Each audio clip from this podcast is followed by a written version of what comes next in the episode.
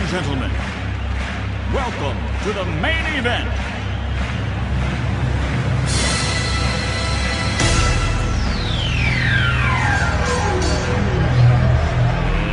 Let's get ready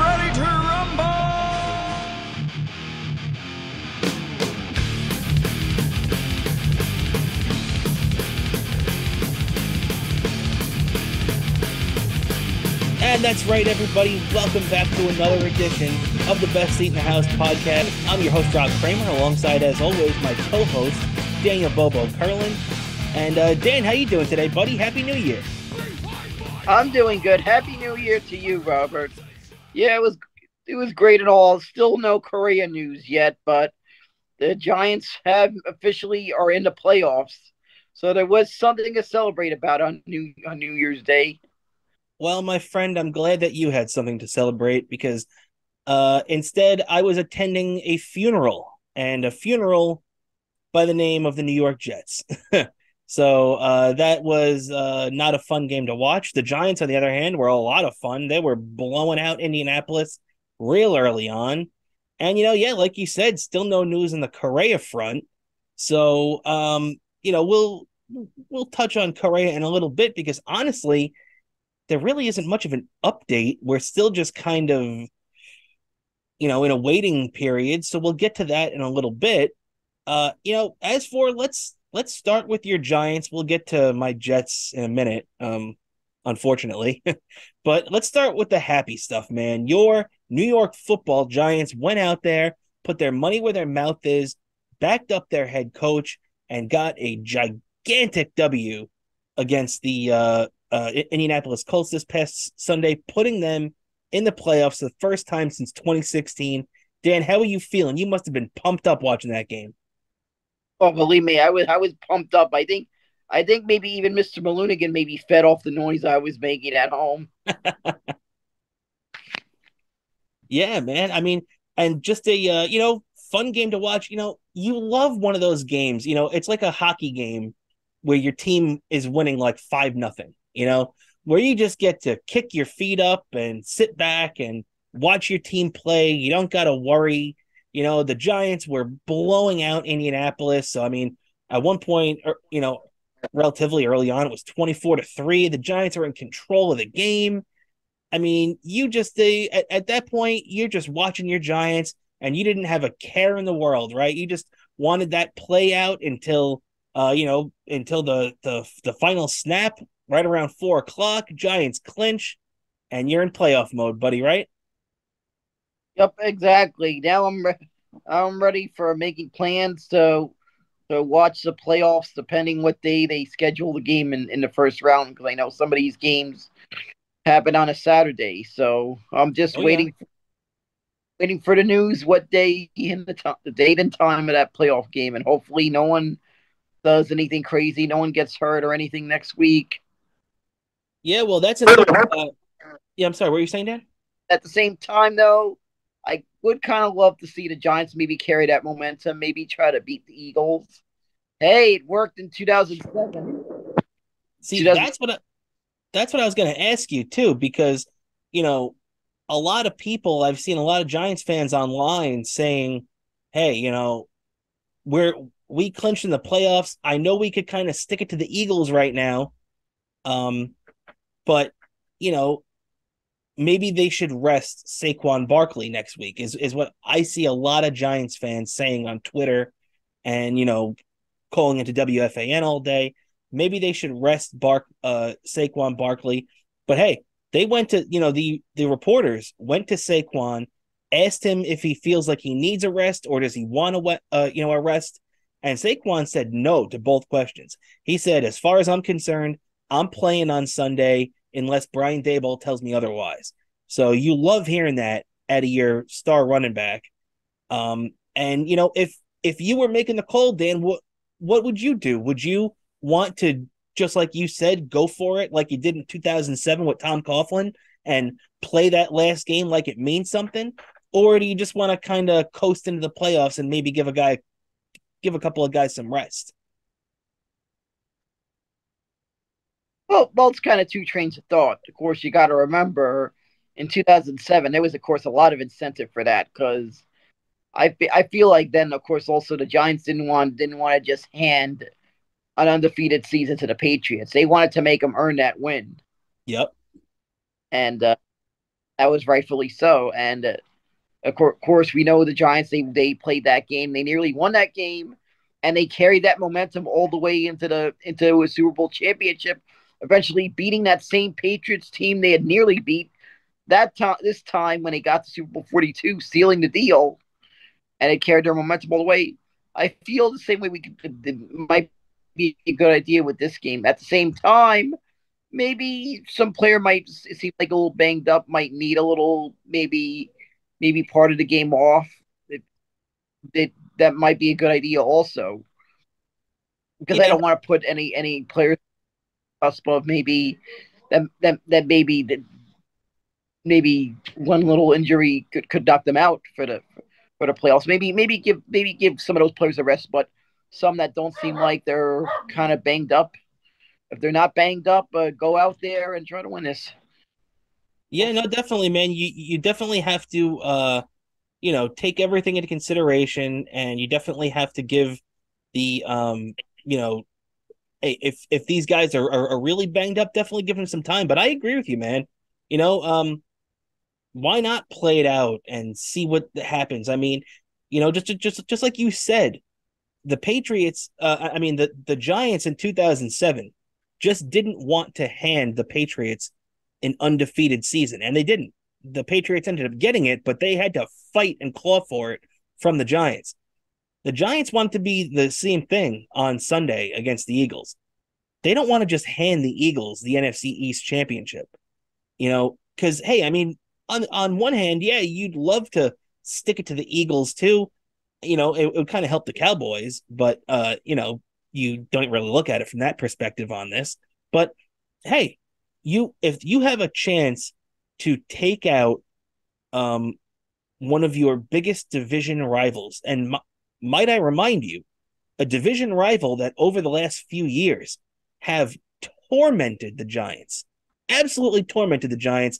The Eagles have dominated the Giants over the last five or six years of play. I mean, they they had one of the longest interdivision winning streaks going against the Giants for a long time.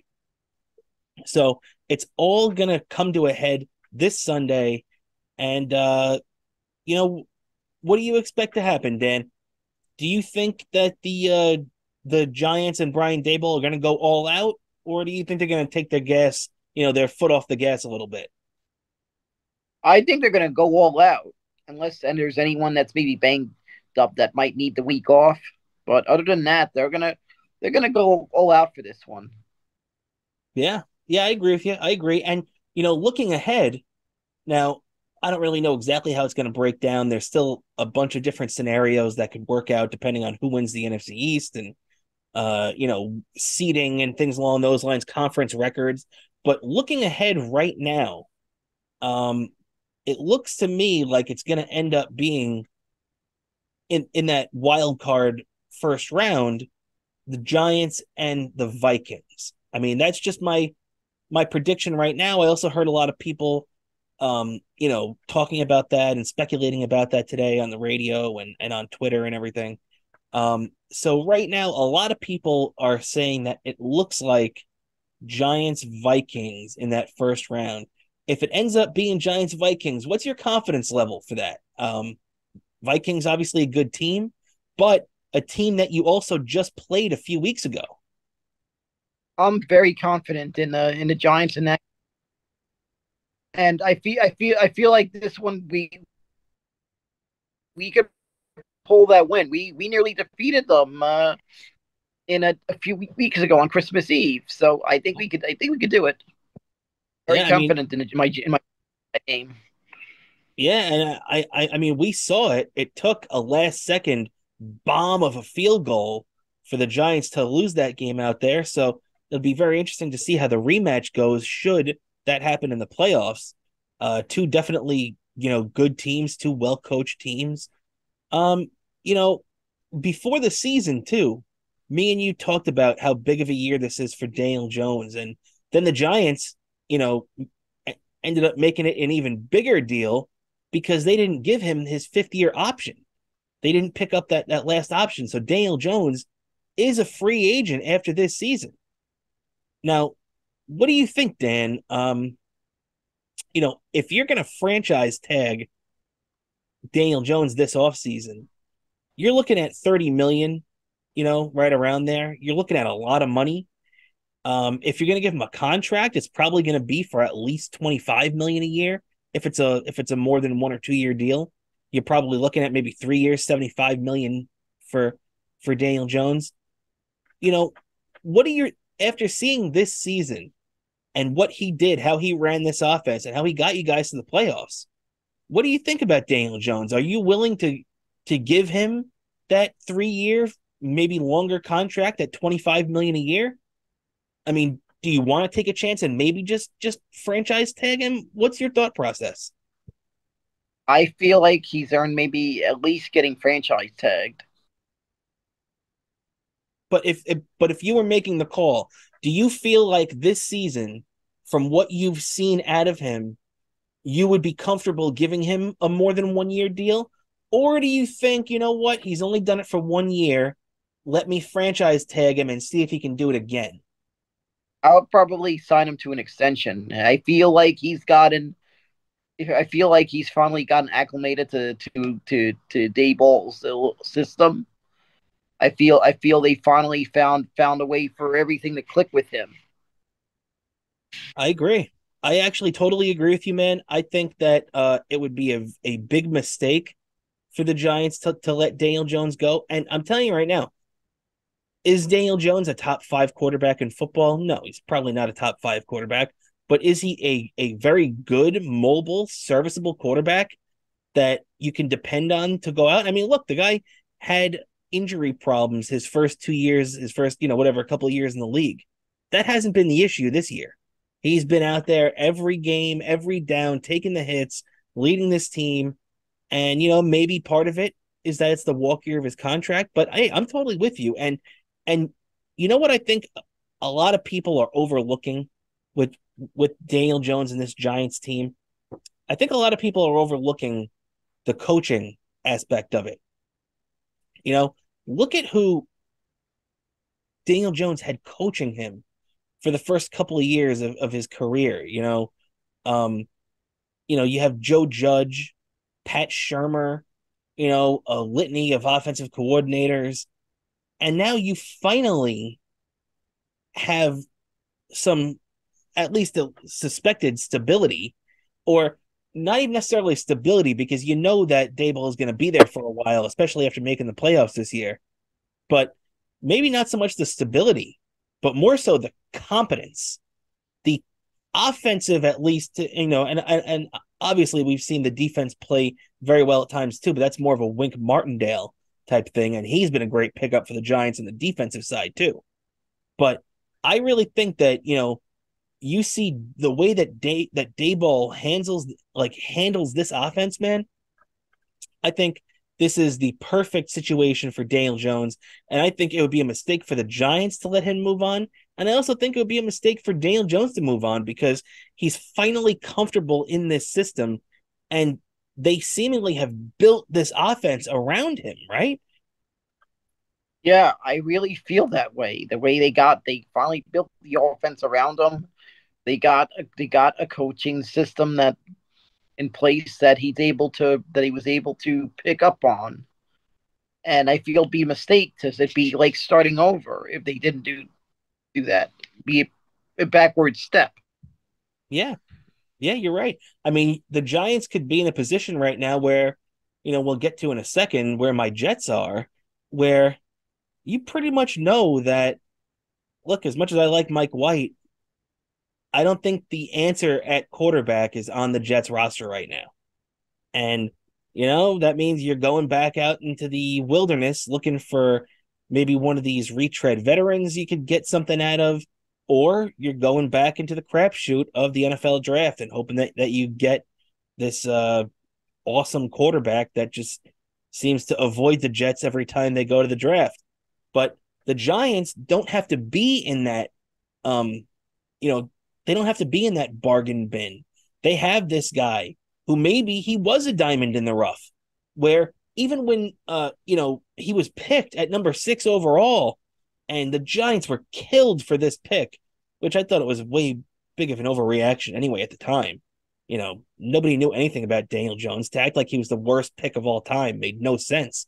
But you know, I I really think that we're starting to see that quarterback really blossom here, and um, you know, and this is a this is a chance that the Giants have. You don't want to let this guy slip through your fingers, and you know, who knows? Maybe in a couple years, the Jets will be saying that about Zach Wilson, but uh, you know, some people have already said it about Geno Smith and Sam Darnold to a lesser extent. So I I guess we'll see. But I think that uh, everything seems to be pointing in the right direction for the Giants and pointing in the, in the direction of Daniel Jones returning on a uh, another, you know, maybe not long term deal, but at least a mid range kind of contract, two or three years. I, I would definitely be up for that, no doubt about it.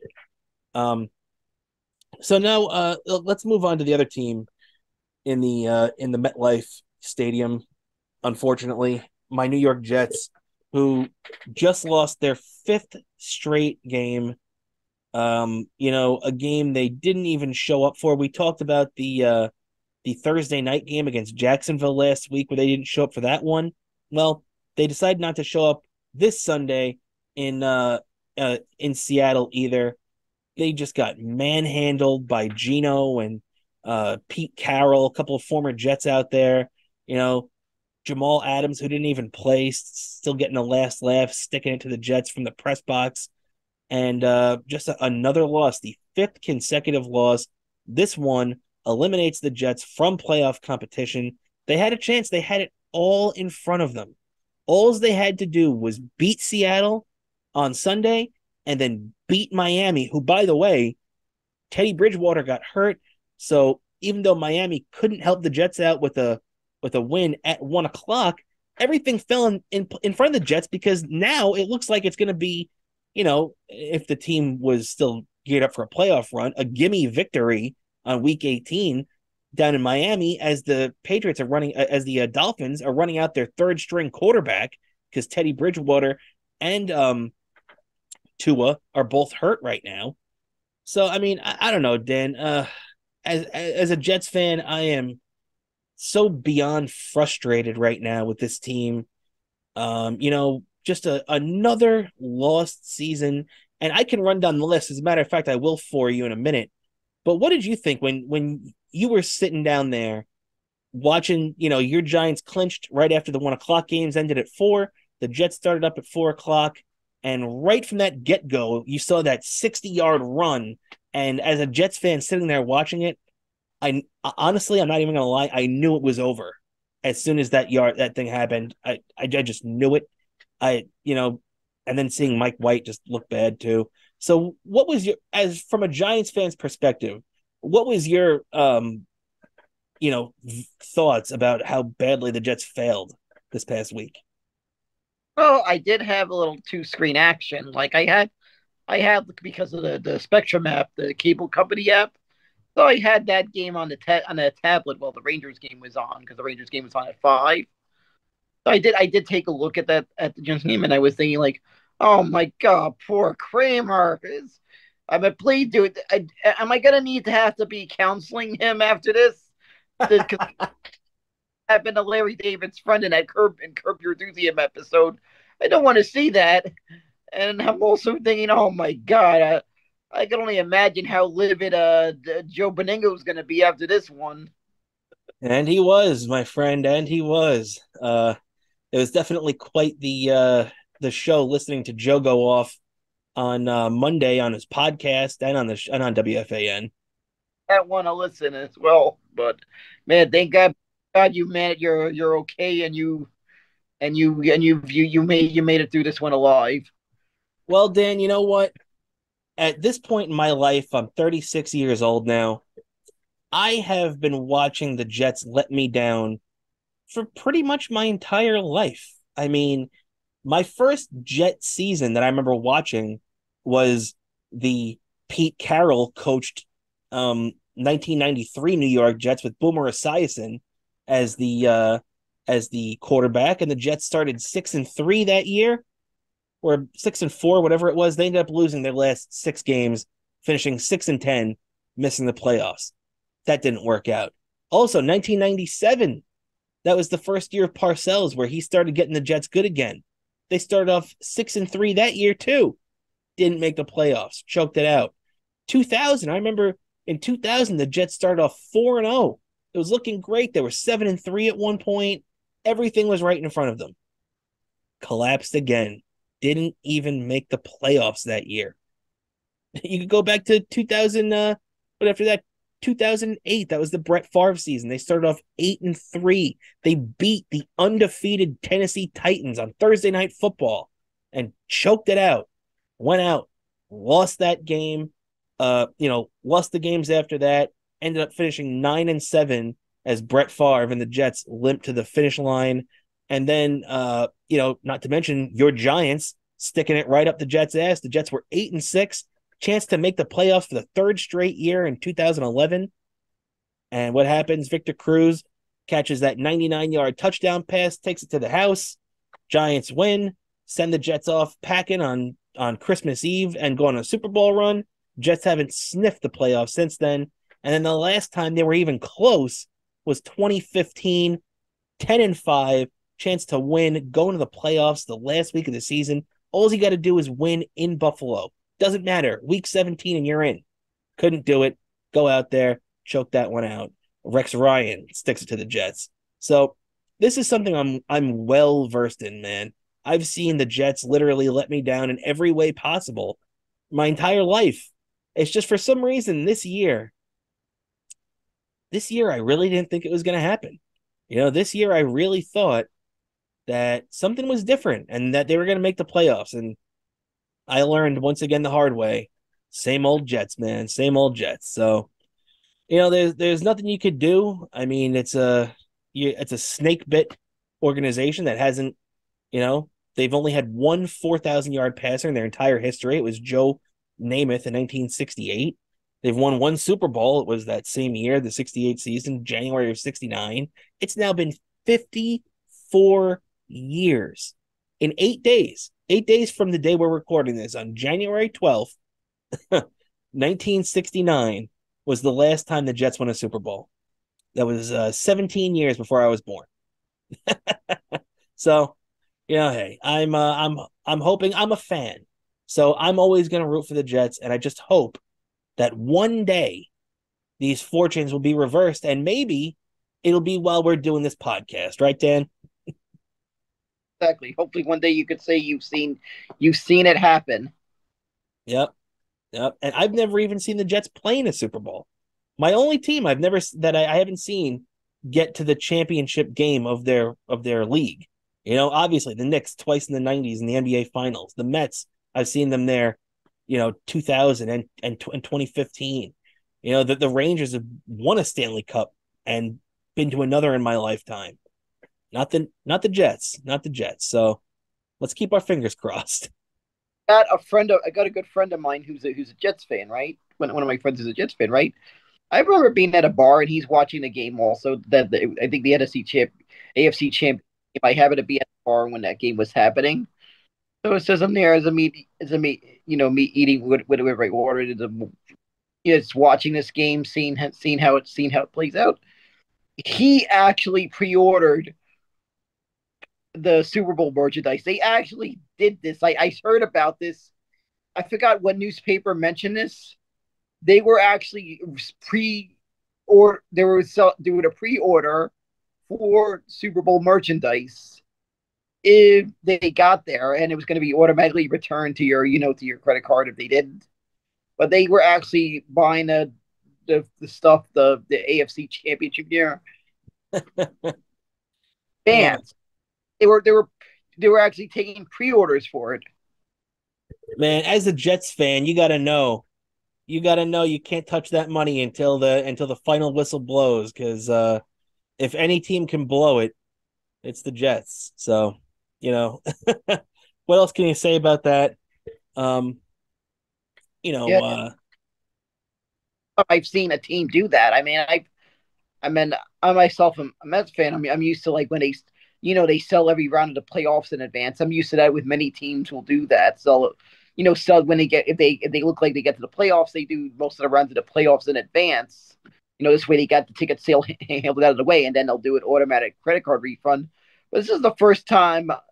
That was the first time I when I heard a team actually was selling their uh, championship round merchandise in advance. That's the first I've heard of. yeah, you got that right, man. No doubt about that. And uh, especially the Jets. What are they think? Of course, bear in mind it was pre-purchased. You know, it was kind of pending purchase because because like I said, anyone who did buy that, every, everyone who did buy that stuff, they were automatically refunded when they when after they were automatically refunded because uh they didn't they didn't it didn't happen like they hoped. Exactly, and that's uh that's the life of a Jet fan. It always ends up getting refunded because uh you know whether it's a Super Bowl ticket or AFC title merch, that hasn't been in our um our grasp for quite some time. But um yeah, you know what, Dan? Uh, with I need a need old real to real to watch the highlight film from Super Bowl three. That's how long ago it may have been that it was released yeah, yeah. I, I, I have the DVD of Super Bowl three, and uh, you know, I used to watch it, liking it when I was a kid, but now I watch it and it's like, or or now I even see the DVD and it's just like painful, you know, like, ugh, how is that still the last time they've won? All right, now that we got all that football talk out of the way, uh, let's get back to a little baseball talk here, Dan. As right before we took um the uh, the air here, some news broke that um, the Red Sox and Rafael Devers, their star third baseman, big left-handed bat, have come to an agreement for a long-term extension. Now there there were agreements that, uh, or I'm sorry, there were reports that the team and the player were a lot of money apart as recently as a couple weeks ago. So apparently they were able to bridge that gap, and it looks like they're signing him to an 11 year 300 plus million dollar contract. Um, so you know it's it's in the neighborhood of the uh, uh, Xander Bogaerts deal and uh, the Carlos Correa right now reported deal, and uh, you know Francisco Lindor and all those other deals. So he's right in that area, and boy, is it it must be really good to be a uh, infielder these days with, with a pretty decent bat because these guys are making big time contracts, big time deals that we've never seen given out in the course of one offseason. But between Trea Turner and uh, Carlos Correa, and who got two different deals this year from two different teams, both 300 plus million, you know, and, and now this one with Devers, a lot of big contracts given out, Dan. You know, what do you think about that? What do you do? Do you think that it's smart to be locking these guys up to these uh big t- big money long term contracts, or do you think that these 10 year deals are a ticking time bomb? I think it varies from the player to player. Maybe the age, maybe their injury history. Could have been a, a, a bunch of different factors. True. True. You, you're definitely right about that. But like, so let, us take a look at uh at our deal with um Carlos uh you know Correa that still is in the works right now. Now all the reports coming out. I saw that um, as as recently as yesterday, Ken Rosenthal reported that um, a deal between the Mets and the uh, you know Carlos Correa camp is still very much likely. Um, it's just going to be different terms. Like people have been speculating, okay, it's not going to be 12 years, 315 million. Maybe it'll be like seven years, 230 million or you know something along those lines. Um hey you know to me i don't really care what the deal is as long as carlos correa is playing for the mets next year right? Yep exactly. I feel the same way. Plus i feel like with that contract i feel things are a little bit different now especially the fact that there's a dh in the national league. Yep so that could play a factor down down the line with him. Dude, that, that is a, a great point that to be honest, I haven't even heard anybody bring up. That is a that is an awesome point. They have the DH and the net. I mean, that is two. It, the the one reason that you just said, and the one reason that I'm going to bring up. So you just said the DH rule. That that is such a great, you know, point because that's something that we wouldn't have had the opportunity to fall back on until just you know last year, not counting 2020 where they just used it for that one year. But you know, the DH that is a legitimate weapon the Mets have in their pocket that they can use if Correa does start to break down. Also, the the thing that I've been leaning on is that Steve Cohen has what 16, 17, whatever it is, billion dollars. Like I know the guy doesn't want to just throw his money out the window or flush down the toilet. He's smart enough to not do that. Otherwise, he wouldn't be a billionaire in the first place. But the way I'm looking at it is he wants Carlos Correa. Met fans want Carlos Correa, and seemingly Carlos Correa wants the Mets. Now, you know, for at least the first couple of years of this deal, you're going to get, you know, regular prime Carlos Correa. Now, it seems to me that the, the worry for this contract is when you start to get to the latter parts of the deal year six, year seven, year eight, and beyond. So, um, I understand that. I understand that too. But what team in baseball or sports, really, in all of sports, it, North American sports, because soccer in Europe is a different, that's a different animal altogether. But what North American sport team can take a hit like that? Like, let let's say the Carlos Correa deal. Let's say the Mets sign him to that deal, twelve years, three hundred fifteen million the first five years of that contract are great. The Mets win, let's say the Mets win at least one World Series during that time. And Carlos Correa has a great first five years. Okay. Now you know the last seven years of that contract, you know, that's going to be an albatross. That's going to suck that, you know, you don't know what you're getting. Maybe you're going to get some production out of, out of Correa some years. Maybe you're not going to get any of them out of other years. Maybe he's on and off the injury list. You don't know what that production and that production value is going to be. But there's no team in sports more equipped to handle that that albatross than the New York Mets. They have an owner that is willing to spend. They have an owner that's willing to take that hit. And you know, I still see some fans living in their head like we have the Wilpons as the owners. And people are very worried about this contract and how it's going to impact the Mets' ability to have future deals. To be honest, I don't think that's going to have any impact, right? What do you think, Dan? I not think this is going to have any impact. This is that people need to forget. I know maybe some people are getting a little PTSD from uh, the Wilpon era, but Steve Cohen era, different owner that's going to be able to afford all this, and I what matters in the end is that did we win? Yep. In the end. And like if that happens, you'll take back anything you said about this de- anything you questioned about this deal. We we win. No doubt about it, man. I mean, it's been 36 years since the Mets won. You know, they they really have to just give their team this fan base needs a championship badly. I just I badly want to see it happen for once. Can can it happen for once? And please, if it's happened once as well, my, I want my mother to be around to see it. I want even want Mr. Malunigan to be around to see it too. Yeah, yeah, you're right.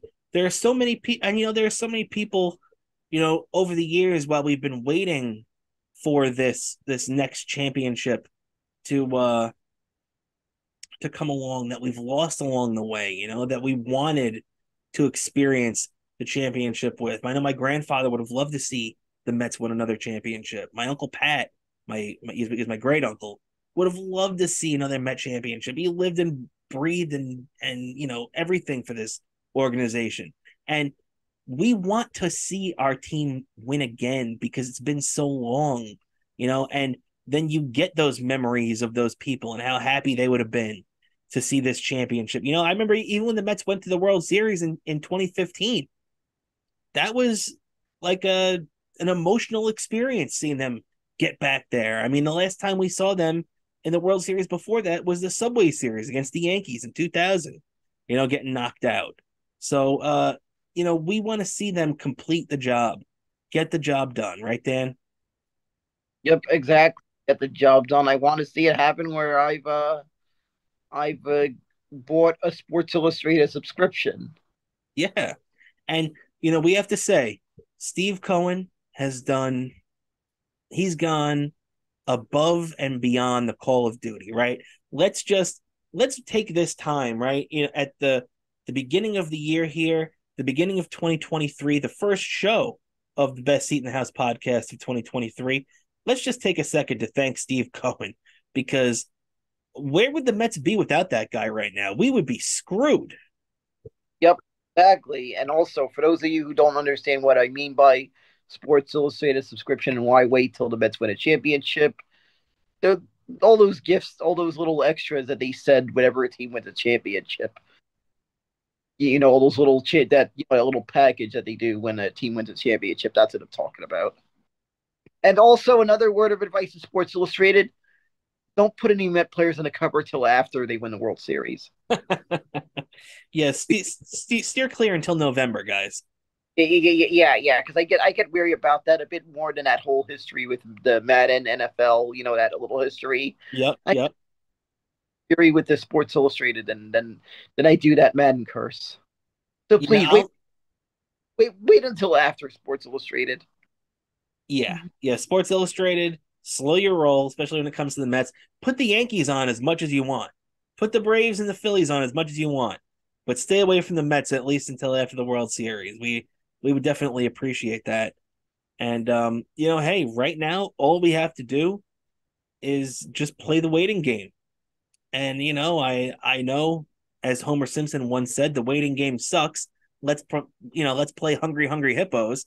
That that's something that we pretty much have to do. We have to sit here and play hungry hungry hippos up until, you know, Billy uh, you know, um Eppler or Steve Cohen or Scott Boras or whoever is going to make this announcement comes comes along and lets us know that th- this Carlos Correa deal is done and you know th- there's a lot of language in these contracts they have to work out and there's a lot of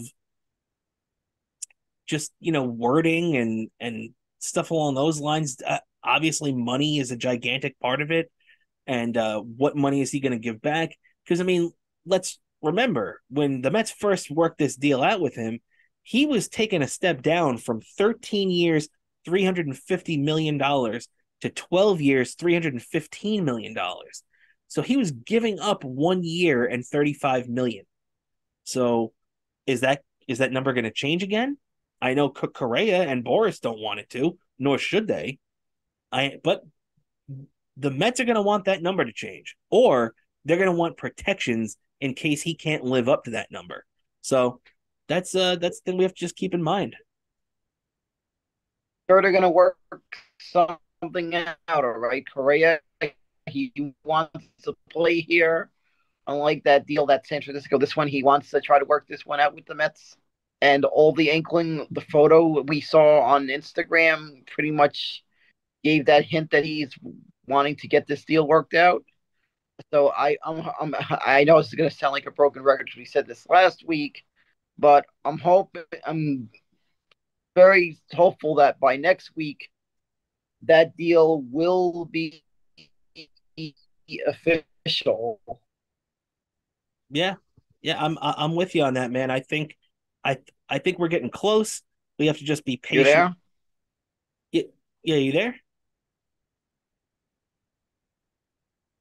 Bo?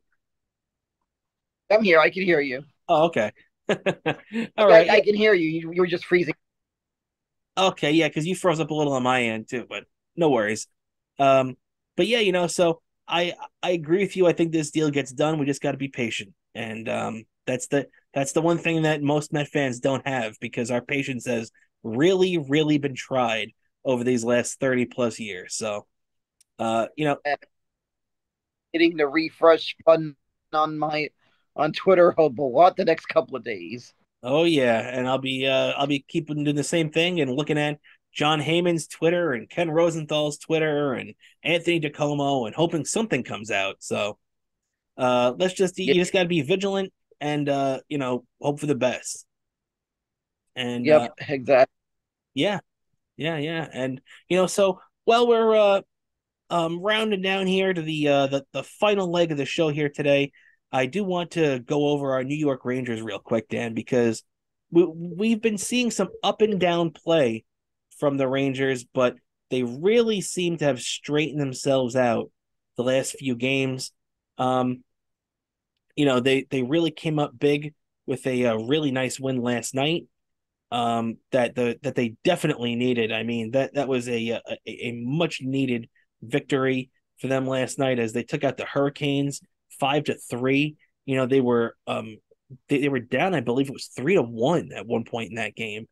And um oh actually no, it wasn't three one, but it was every time the Rangers uh would t- they would come back and tie the game, the Hurricanes would grab the lead right back. It happened the the, the Rangers tied the game one one.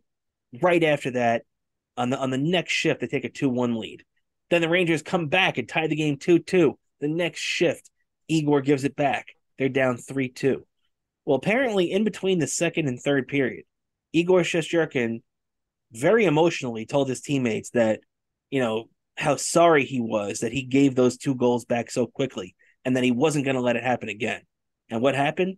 His team went out there and scored three third period goals, grabbed that game by the throat, and got a victory. Now, it's even more impressive that Carolina had not lost a game in regulation since November 24th. they had not lost a game, period, since December 3rd. They were on a 17 game undefeated streak, and the Rangers brushed them off. Just really, really fun game to watch last night. Very entertaining. What do you think about it, Dan? I, I mean, it looks like our Rangers are really starting to come into form now, right? yeah, I feel they're right now coming to form right now. That little second half, that little after post New Year's, they're about to uh they're about to come on that big stretch run. And I was I cannot tell you, I was jumping up and down after that game last night. Oh yeah, man. That was a very fun game. Yeah, it, I think it was even a point that Mr. Malunigan may have been feeding off the noise I was making because he saw him a little bit howling after we were I was celebrating.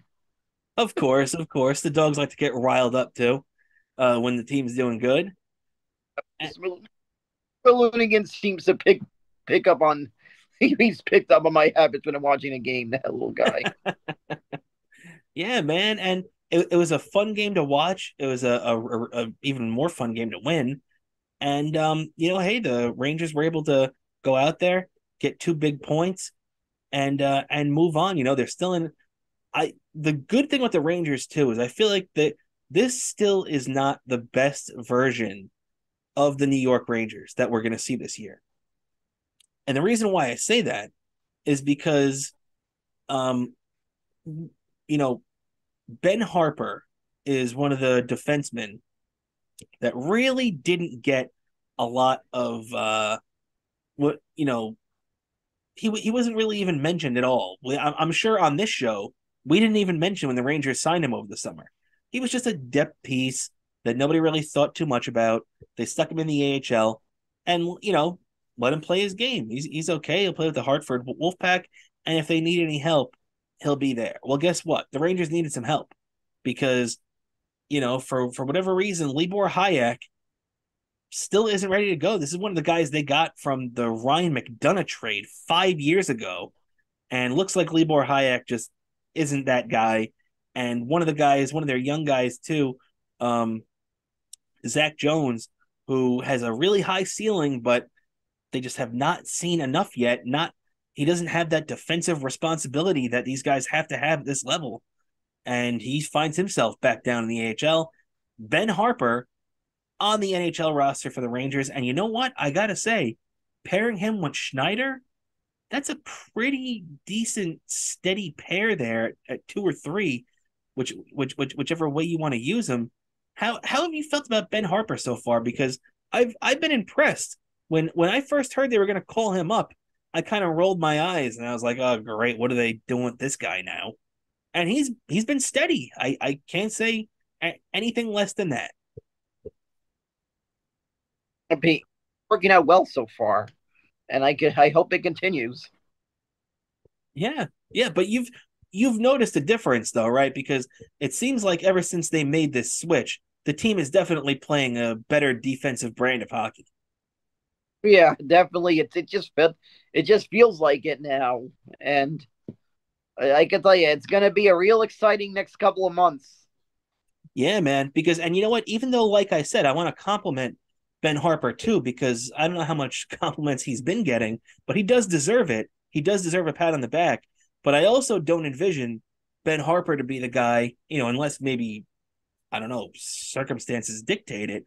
But I also don't expect Ben Harpur to be the guy um, to be, you know, manning that spot on this depth chart come playoff time. Um, the Rangers are probably going to go out and make a deal. You know, you you would expect everybody wants the one big forward, one of the guys from uh from from Chicago. Obviously, everybody wants Toews.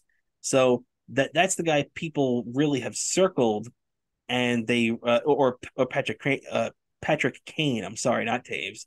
Um, everybody wants Patrick Kane. I understand that. I definitely get that, but you know we're going to be looking from the defensive side too, and they're probably going to need to put somebody there. I'm not sure who it's going to be, but it's probably not going to be Ben Harpur if we're honest about it, right? Yeah, probably not going to be him, we'll see how it turns out come the trading deadline. It's got a hitting the refresh button come around that time.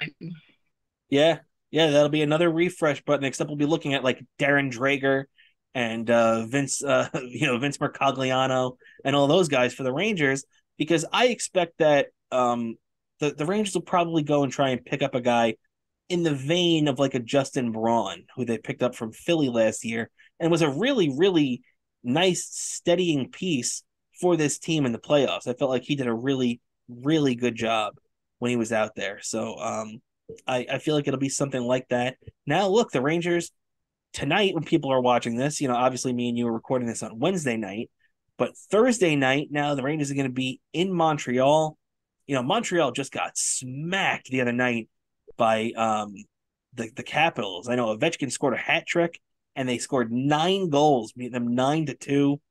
Um, you know, the, the Canadiens have been up and down this year. Uh, so you you would hope that going in there, the Rangers could get a nice, not maybe not easy, but definitely could come out of there with two points against you know a team that former Ranger Martin St. Louis is is getting a decent amount out of that Montreal squad, but they're just a little too young and inexperienced, and there's not enough talent there yet to really hang in with some of the big boys like the the Rangers currently find themselves in, right? Yeah, exactly. I feel this one hopefully is going to be a nice little easy win, and uh, I'll be just kicking back and in front of the TV and hopefully celebrating another win. Yeah, buddy, you got that right, man. And the uh, the, the Rangers looking to continue their recent uh, streak of good play. Um, you know, and one more thing before we get out of here, because obviously where uh we talked we talked our hockey, we talked everything. You know, the the Knicks were on that eight game winning streak. They uh, then went on a five game losing streak. They, they've now won the last couple of games and they're playing San Antonio tonight a little tough. So, you know, that'll be good.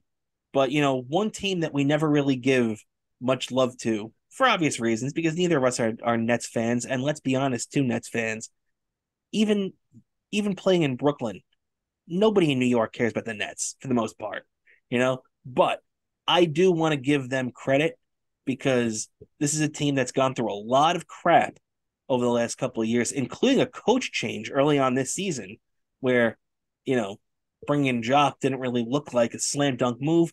It looks like a slam dunk move right now because right now the Nets are the hottest team in the town, the hottest team in basketball. They've won 13 in a row. They're on absolute fire. Uh, really, really good stuff we're seeing the Nets. Um, what have you think? Have you seen much of this uh, this recent Nets run, and man, they've been uh, making it real interesting. I've been seeing on and off, and they looked like they're they're on a nice little winning streak. And I've been seeing some little little little blurbs and stuff from uh from some people I know that are Nets fans. So I've been I've been seeing I've been seeing some blurbs here and there. So they, they look they look pretty good this year. It'll it'll be a shocker if they have a first round exit or something like a like last year. They they look they look good. They they look they look good this year. They do look good. I agree. They they look like a more balanced and well coached team this year. You know, I I feel like I I would have liked to see what um how Harden, you know, James Harden would fit into this Jacque Vaughn coached version of the Nets. I mean, you know, maybe his his personality clashed with Kyrie and KD, and that's why they they, they had to pull the plug and just send him away. But um, you know, maybe uh it, it could have worked out a little bit better. But hey, you know what? They're getting something out of Ben out of Ben Simmons. Kevin Durant is still being the, the Kevin Durant of old, one of the best basketball players in the world. And um, you know, Kyrie Irving, when he's on the court, just continues to be um one of the best players on the planet as well. So you uh, got to hand to the Nets, got to hand to Jacque Vaughn. I, I just wanted to make sure I mentioned that because we don't give the Nets a lot of love, and I wanted to give the Nets love because they deserved it. They've been on a great run. Let's hope for net for net fans' sake that they continue to keep it up. Um, you know, hey, but uh, I think that's just about going to do it for us today, buddy. Uh, do, do you got any plug before we get out of here?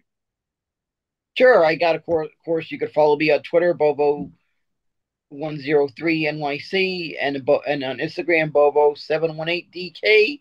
Also, uh, uh, I was on an upcoming episode of the Chip Chipperson podcast. It was actually filmed earlier today, so it should be there. I think this week or the next weekend, depending if you're Patreon or not. Will determine how soon you'll get to see this episode. But it was an appearance. I was on there with Dave Temple. Of course, of course, of course, Chip Chip a sidekick. Zia was there, and of course, this is the first time I really got to see her in person in a while since the last episode of the Eastside Dave show. So it was great to it was great to get to see Flute uh, Flutesy again. So it was good to see her again. Very but, cool. Glad glad to see Flutesy's doing well. Absolutely, absolutely. Flutesy's great. Um, you know, everybody just mentioned Dave Temple's hilarious. Z is great as his co-host. Chip obviously is the man. So definitely make sure to check out Dan on uh on Chip Show. And like you said, if you have his his uh, Patreon, it'll be available at the end of this week. If not, wait until uh, Sunday, and it'll be out, and you'll be able to check out Dan um, having a great time on the Chip Chipperson podcast. So do yourself a favor and check that out. Also, do yourself a favor, and if you haven't already, like and subscribe uh, to, to our channel. We uh, really appreciate all the support we've been getting from everybody. Um, also on social media, check us out. Give us a follow at bsith underscore podcast. You can follow my personal Twitter account at my last name Kramer NY also. So thank you everybody for all the support. Uh hope everybody enjoyed their holidays and had a happy new year. And we're back here now. So we're for the long for, for the long haul, folks. The next time that we get together, it'll be the beginning of the NFL playoffs edition of the uh, Best Seat in House podcast. So I know you're pumped up for that, right, Dan? this will be our first time we'll have covered the playoffs, the NFL playoffs. So it's going to be a good one. Absolutely, man. And luckily for us, you know, it stinks for, for me that my team didn't make it. But hey, at least we got one New York team that made it for the first time since 2016. So, uh, you know what? I'm going to be rooting for your Giants because uh, you're not not only are you my friend, not only are you my co-host, but as a fellow New Yorker, I want to see your team do good, buddy. So let's get the good vibes going, right?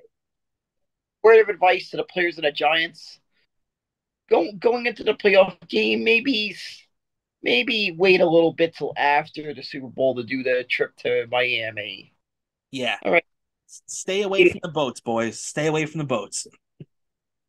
Stay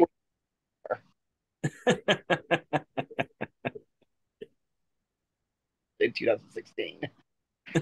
yeah, exactly. Exactly. So, all right, everybody. Uh, once again, we want to thank you for sticking around and checking out the show. Uh, I'm uh, I'm your host Rob Kramer, alongside my co-host Daniel Bobo Carlin, and we'll catch you next week on the Best Seat in the House podcast.